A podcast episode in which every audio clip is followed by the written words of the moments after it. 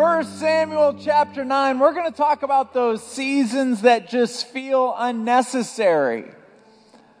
I don't know if any of you have ever gone through those seasons where you're just like, what, what, how is this season necessary? I don't see how it's necessary. And the head games that go along with it, I don't know if head games is a part of your normal everyday terminology, but for my wife and I, we call head games thoughts that are discouraging or distracting.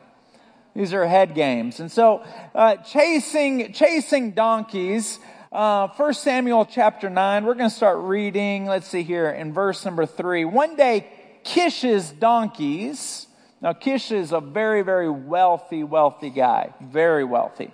One day, Kish's donkeys strayed away. He told Saul, his son, take a servant with you and go look for the donkeys. So Saul took one of the servants and traveled through the hill country of Ephraim and the land of Shalshazar. How would you say that, Pastor? I caught you. Uh, you, even, you had no idea what I was, just wanting to paying. All right. And, uh, in Shalem area and the entire land of Benjamin, but they couldn't find the donkeys anywhere.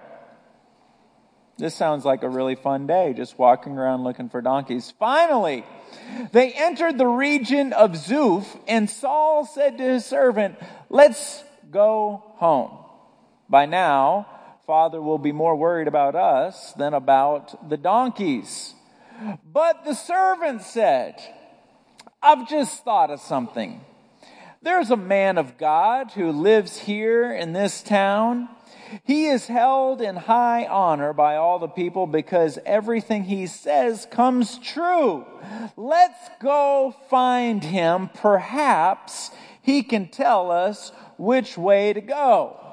This is an interesting comment. But we don't have anything to offer him. Saul replied. Even our food is gone and we don't have anything to give him. If you have a different version of Bible than the living, uh, New Living Translation, it may say this, but we don't have an offering to give. Everybody say an offering. An offering to give. Um, let me see, where am I? Uh, let me just start reading. Oh, we, in verse 7, we don't have an offering. Even our food is gone.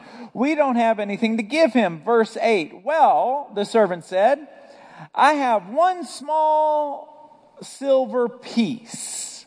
We can at least offer it to the man of God and see what happens and see what happens. Six perplexing questions about this passage, chasing donkeys, uh, that I think would be a head game for any one of us that was in that position. Maybe you've never chased a donkey before. I know I haven't. I don't even know if I've actually ever touched a donkey. Uh, I was raised by a Bostonian. Uh, that's just not our thing. Actually, I have touched a donkey before. My my my neighbor had a donkey, and I used to pet its nose. Uh, but anyway, any city slickers like me, it's just farm animals, is just not your thing. All right, I'm talking to a bunch of blue blood Texans. Excellent. All right. So anyway, maybe you've never chased a donkey before, but you have had seasons where it just felt like, I don't know why I'm doing this. I don't know why this is happening. I don't see the purpose in this. This is with Saul's life. He's out chasing donkeys. And so the first question that I would ask if I were Saul was, who left the stupid gate open? Now, I didn't put stupid on the notes, but that's what I was thinking. If my father was a really wealthy man, if my father was, was Kish and he had a bunch of servants and he comes to me and says, Hey, the donkeys got out. I'm going to need you to go get them. My first thought is, Who left the gate open? Because here's the thing anytime I have to go into a season that I don't want to go in, I want to know whose fault it is because I'm about to get ticked off. Because typically, typically, not always, typically, the seasons that we end up in that we don't want to get, that we don't want to be in, somebody dragged us into it. See, now I'm coming right where we live. I'm going to bowl this sermon right up to your front door, all right? I did not volunteer for this. I didn't ask for this. I am being inflicted with this season. Who brought this into me? Who, uh, what is the deal? And, and I thought about this. The people that God uses to, people, God uses people to reveal our weaknesses. Uses people. I'm coaching a, a eight year old basketball team right now. And I've never been driven crazy more in my life. These eight year olds test my ever living nerve. And, and the other day we played a game. We had a basketball game. We had three games in one day. We lost 35 to 8 then 43 to 1. You're thinking, man, it can't get any worse than that. Oh, yeah. 39 to 0. You can get worse when you've just scored one. And I am on the sidelines. I hope none of you are related to any of the players that I coach because I humiliated myself.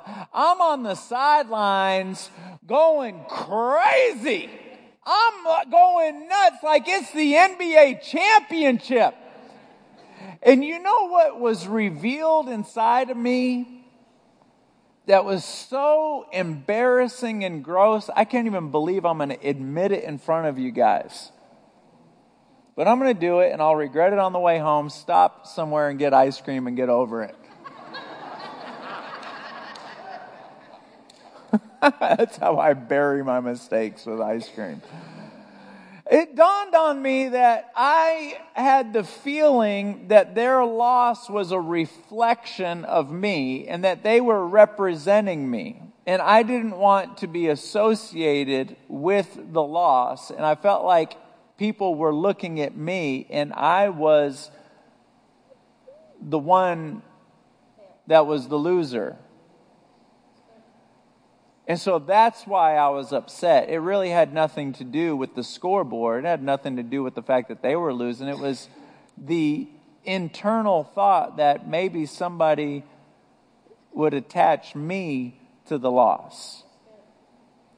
You ever see people when somebody wins a championship of any sort, they say, That's my team? You don't ever hear someone saying, The Cleveland Browns are my team. Uh, everybody wants to be associated with a winner. You know, it's like the, the Nebraska Cornhuskers. I'm just picking on a family back there. But, you know, uh, they haven't won a game in 50 years. I'm just kidding. But if all of a sudden they win the national championship, not just everybody, every single Cornhusker in the country is going to start pulling out their gear because people want to be associated with winners. And I'm on the sideline and I realize I'm getting this mad, I'm getting this frustrated because I feel like I am associated with losing and it's my fault that they're losing and people are looking at me like I am the loser and I'm causing them to lose. I'm internalizing what's happening. And I thought to myself, I wonder if these little eight year olds are tools in my life during this season to dig out some pride that I've been hiding. Because God uses people and He uses seasons to reveal areas of our life that have been hidden. And it's like, oh my goodness, God just sent this donkey. You can use the King James Version on yourself. But God just sent a donkey into my life to reveal some things that need to be changed. Um, I, I backed, I've got this friend of mine who pastors in Rockford, Illinois. His name is Jeremy DeWart, and I'm going to give him a lot of honor and respect. He had his third baby a few years ago, and his first two kids came out bright and healthy, but his third came out with severe Down syndrome. And he stood up in front of the church and he said, You know, I thought for a long time that God gave us this baby because God because the baby needed us and God picked us to raise this baby. But and that might be true, but what I've realized is that I need this baby. And God gave the baby to me because I need a baby with his condition. And I already loved Jeremy, but he just went to a whole nother stratosphere of respect when you begin to realize that, hey, is that person in your life so that you can help them? Possibly. But let's not overlook the fact that that person may be in our life to help us. Are you with me? The second th- question that I would ask if I were Saul was why do I have to go get the donkeys? Right? We got servants, right? What about him? What about her? Why do I got to go get it? Have you ever been standing up and, and somebody from the living room says, Hey, can you bring me a glass of water? And you're like, Why don't you get up and get your own glass of water? oh, yeah, let's get real tonight. Wednesday night is real night. When don't you go get your own glass of water? God, God, I might be eating a lot of ice cream tonight. God's assignments, God's assignments have God in them. See, here's the thing that, that I've learned to wrestle with, and, and when I say wrestle, uh, it's not something that I've just I just easily embrace is when God sends me seasons and I find myself in seasons that I didn't anticipate me being in, I, I, I, I have to remember this. That the number one thing that I want in the world is found in Psalms chapter 24, verse 7, where he says this this one thing I seek, this one thing that I desire. And, and, I don't know if they have it on the screen, but let me say this to dwell in the house of the Lord all my life to dwell on the glory of his face and to spend all my days in his temple. That is the one thing that I want. And, and I don't know about you, if I could like all of a sudden take my hands and supernaturally like just pull back your chest cavity and see what do you want more than anything in this whole world? Is it to win the lottery? Is it something like that? Or deep, deep down inside is uh, do you also say, this one thing that I want is to dwell in your presence. Oftentimes, God will call you or send you into a situation where that is all you can do. There's no other options. That's all you can do. Seasons are often invitations. Just think about that a little bit. The third thought I would have is the same thought that Saul had. Saul said to his servant, Why don't we just go home? There are always reasons to quit doing something well. There's all, you can always come up with a reason to quit doing something that's good. And you can come up with legitimate reasons. Like he came up with a legitimate reason. Hey, let's quit looking for donkeys because I have a feeling my father is probably worried about us. You can always come up with a good reason to quit something that is good.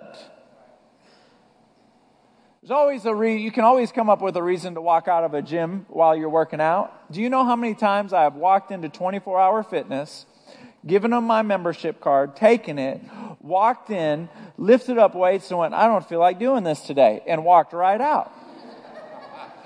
and the person behind the counter goes, One of those days, huh? Yep, yep. Not doing it. I've laced up my tennis shoes. I think I did this last week, as a matter of fact. Lace up my tennis shoes, got my watch set, got my hat on, wake up early in the morning, go for a run, get, turn off the truck, go get it out and go, not going to happen. Get back in it, turn it back on, get dressed, change, go to work. Not going to happen. Not today. There's always a reason to quit. The Bible actually says this don't get weary in well doing. Even though you're doing a good thing, it is possible and very likely that you can get tired of doing the wrong, the right thing. Has anyone here ever got tired of going to church? Have you ever got tired of being nice? Oh, we woke up on that one, didn't we? I don't feel like being nice today. Today's not nice day. I'm nice on odd days and this is an even day. Should have called me yesterday. Today is not nice day. Uh, I'm not in the mood.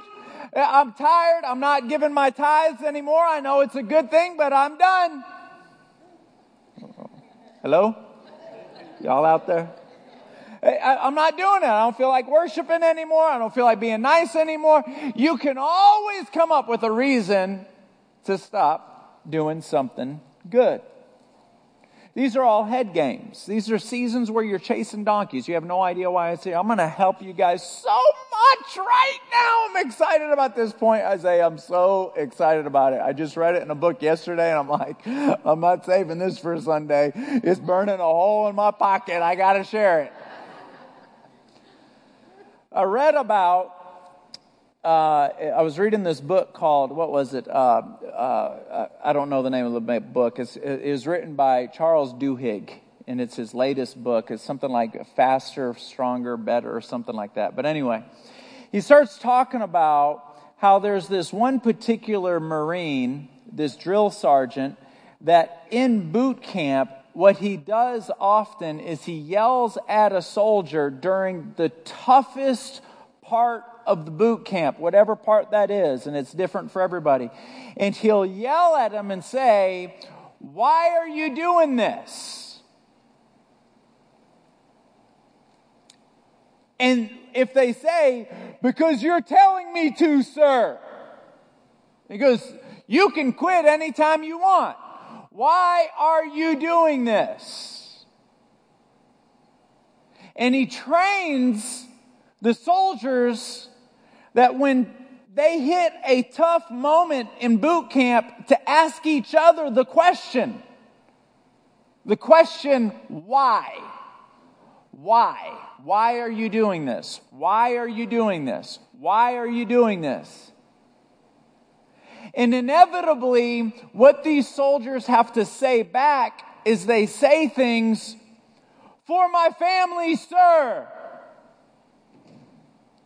And what it realizes, what they begin to realize is that, that this moment is not, is bigger than just the here and now. This moment is a part of the overall puzzle of their life. And they, when they begin to realize that their decision on whether or not to quit is part of a grand scheme, it gives them the motivation to continue on. Thank you, ma'am.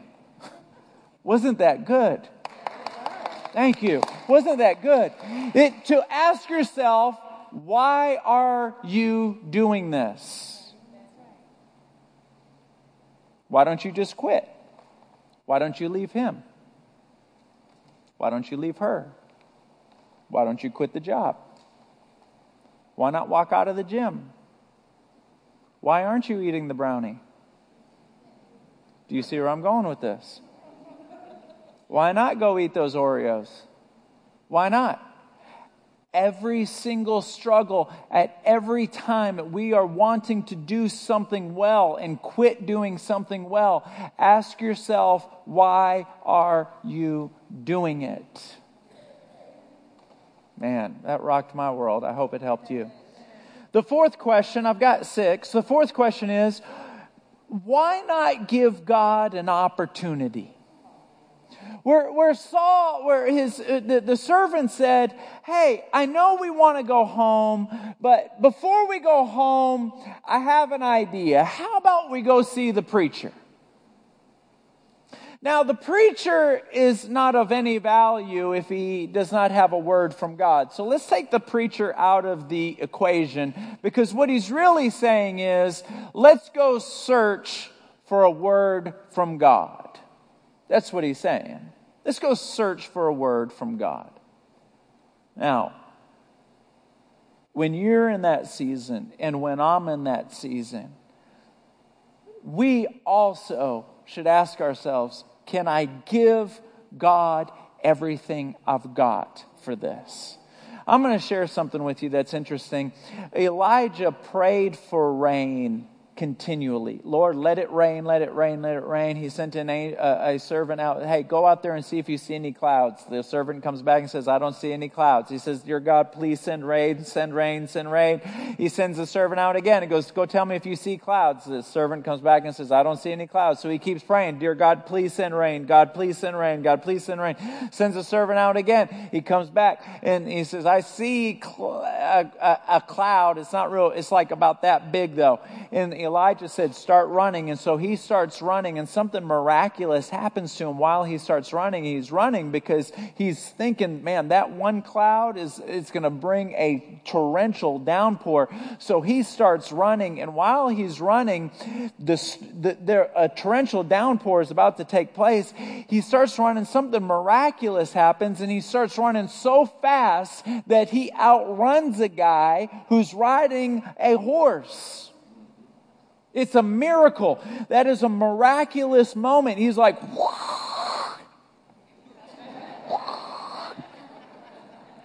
Let me ask you a question. When is he closer to the Lord? While he's running? Or while he's praying for rain? When is he closer to the Lord?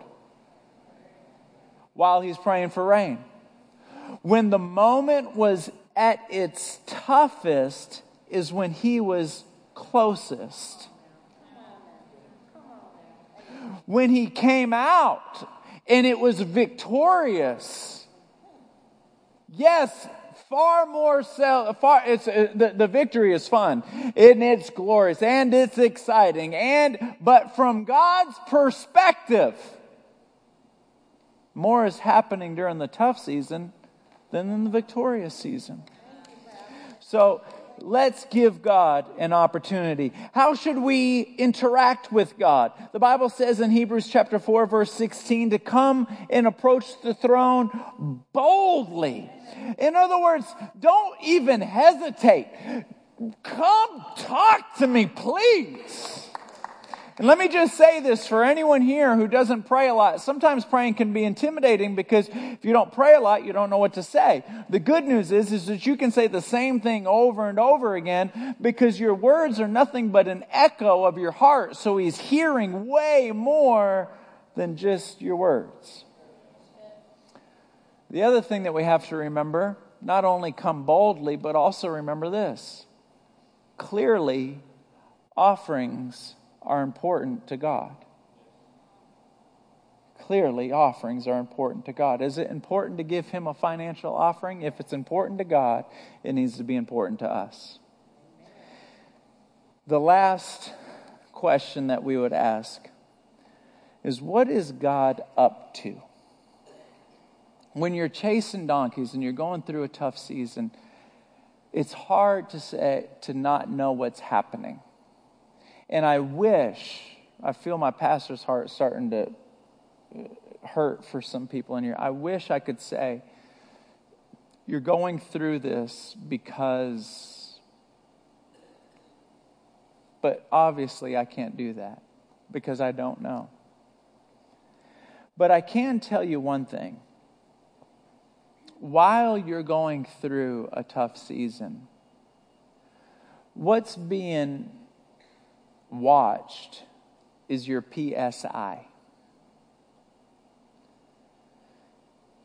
Your pressure per square inch. See, on the tire of your cars, you can get down close and see what your PSI of your tire is. How much air can you put in that tire? How much air is required to hold that car or that vehicle up?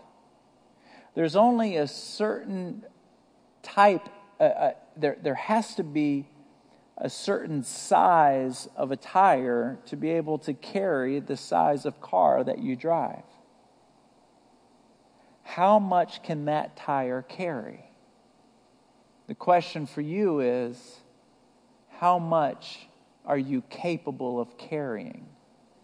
Because every blessing comes with a burden. And some people say, I can't carry any more than this. And that is okay because there's grace. The grace of God will come and help you. But just know this the greater the blessing, the greater the burden. And a lot of people want great blessings, but they can't handle great burdens. You know, if you ever talk to a young girl who says, Oh, I can't wait to get married and have a baby. Well, let's slow down and talk about that for a minute. All right? Because when you get married, that is a blessing. But let's talk about the burden. Are you ready to do double laundry? Oh, you want that baby? All right. Are you ready to change seven diapers a day? Are you ready to get an hour and then wake up and then another hour of sleep and then wake up and then another hour of sleep? You ever heard a little girl say, I want to have twins? Okay, let's talk about that for a minute. Some people say, Oh, I want to own my own business. Okay, let's talk about that for a minute. If you, if you work for someone else and you work 40 hours, you get paid for 40 hours. You work for yourself, you work 80 hours and get paid for 10. so let's talk about that for a minute. How big of a blessing can you handle? Not how big of a blessing do you want. How big of a blessing can you handle? What's your PSI? I would say if we concentrate on our connection with God, we can handle some of the things that He wants to give us. To whom much is given, much is required.